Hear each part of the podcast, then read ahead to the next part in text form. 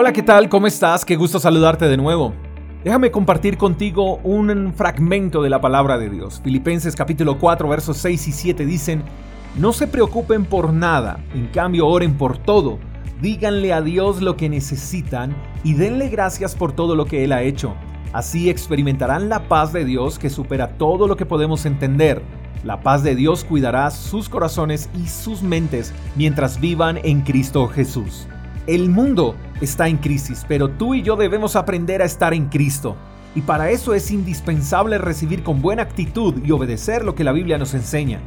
Dios nos está hablando acerca de las preocupaciones. Eso es muestra de que Él sabe por lo que estamos pasando. De hecho, a Él nuestra situación no le sorprende. Él conoce todo de nosotros.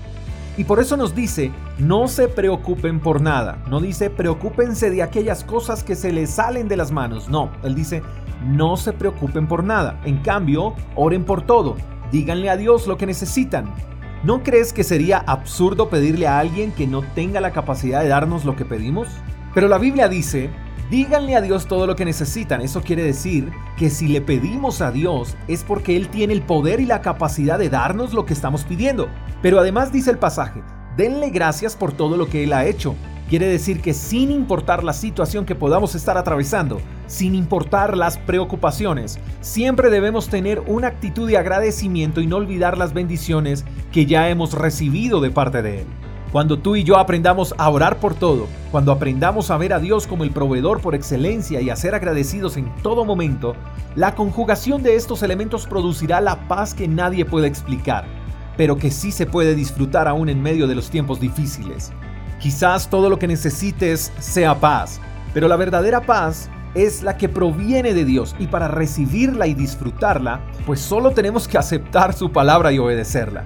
Quiero que sepas algo más, y es que aunque la palabra de Dios nos motiva a no preocuparnos, la preocupación siempre estará presente y no lo podemos ver como algo malo. No, porque el día que las preocupaciones desaparezcan, entonces dejaremos de orar por todo.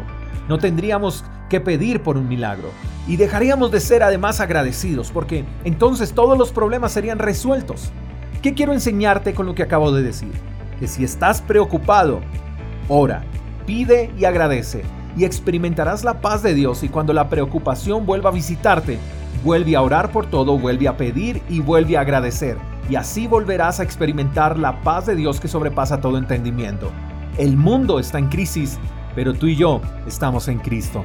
Te mando un fuerte abrazo, espero que tengas el mejor de los días. Hasta la próxima. Chao, chao. Gracias por escuchar el devocional de Freedom Church con el pastor J. Echeverry. Si quieres saber más acerca de nuestra comunidad, síguenos en Instagram, arroba Freedom Church Call. Hasta la próxima.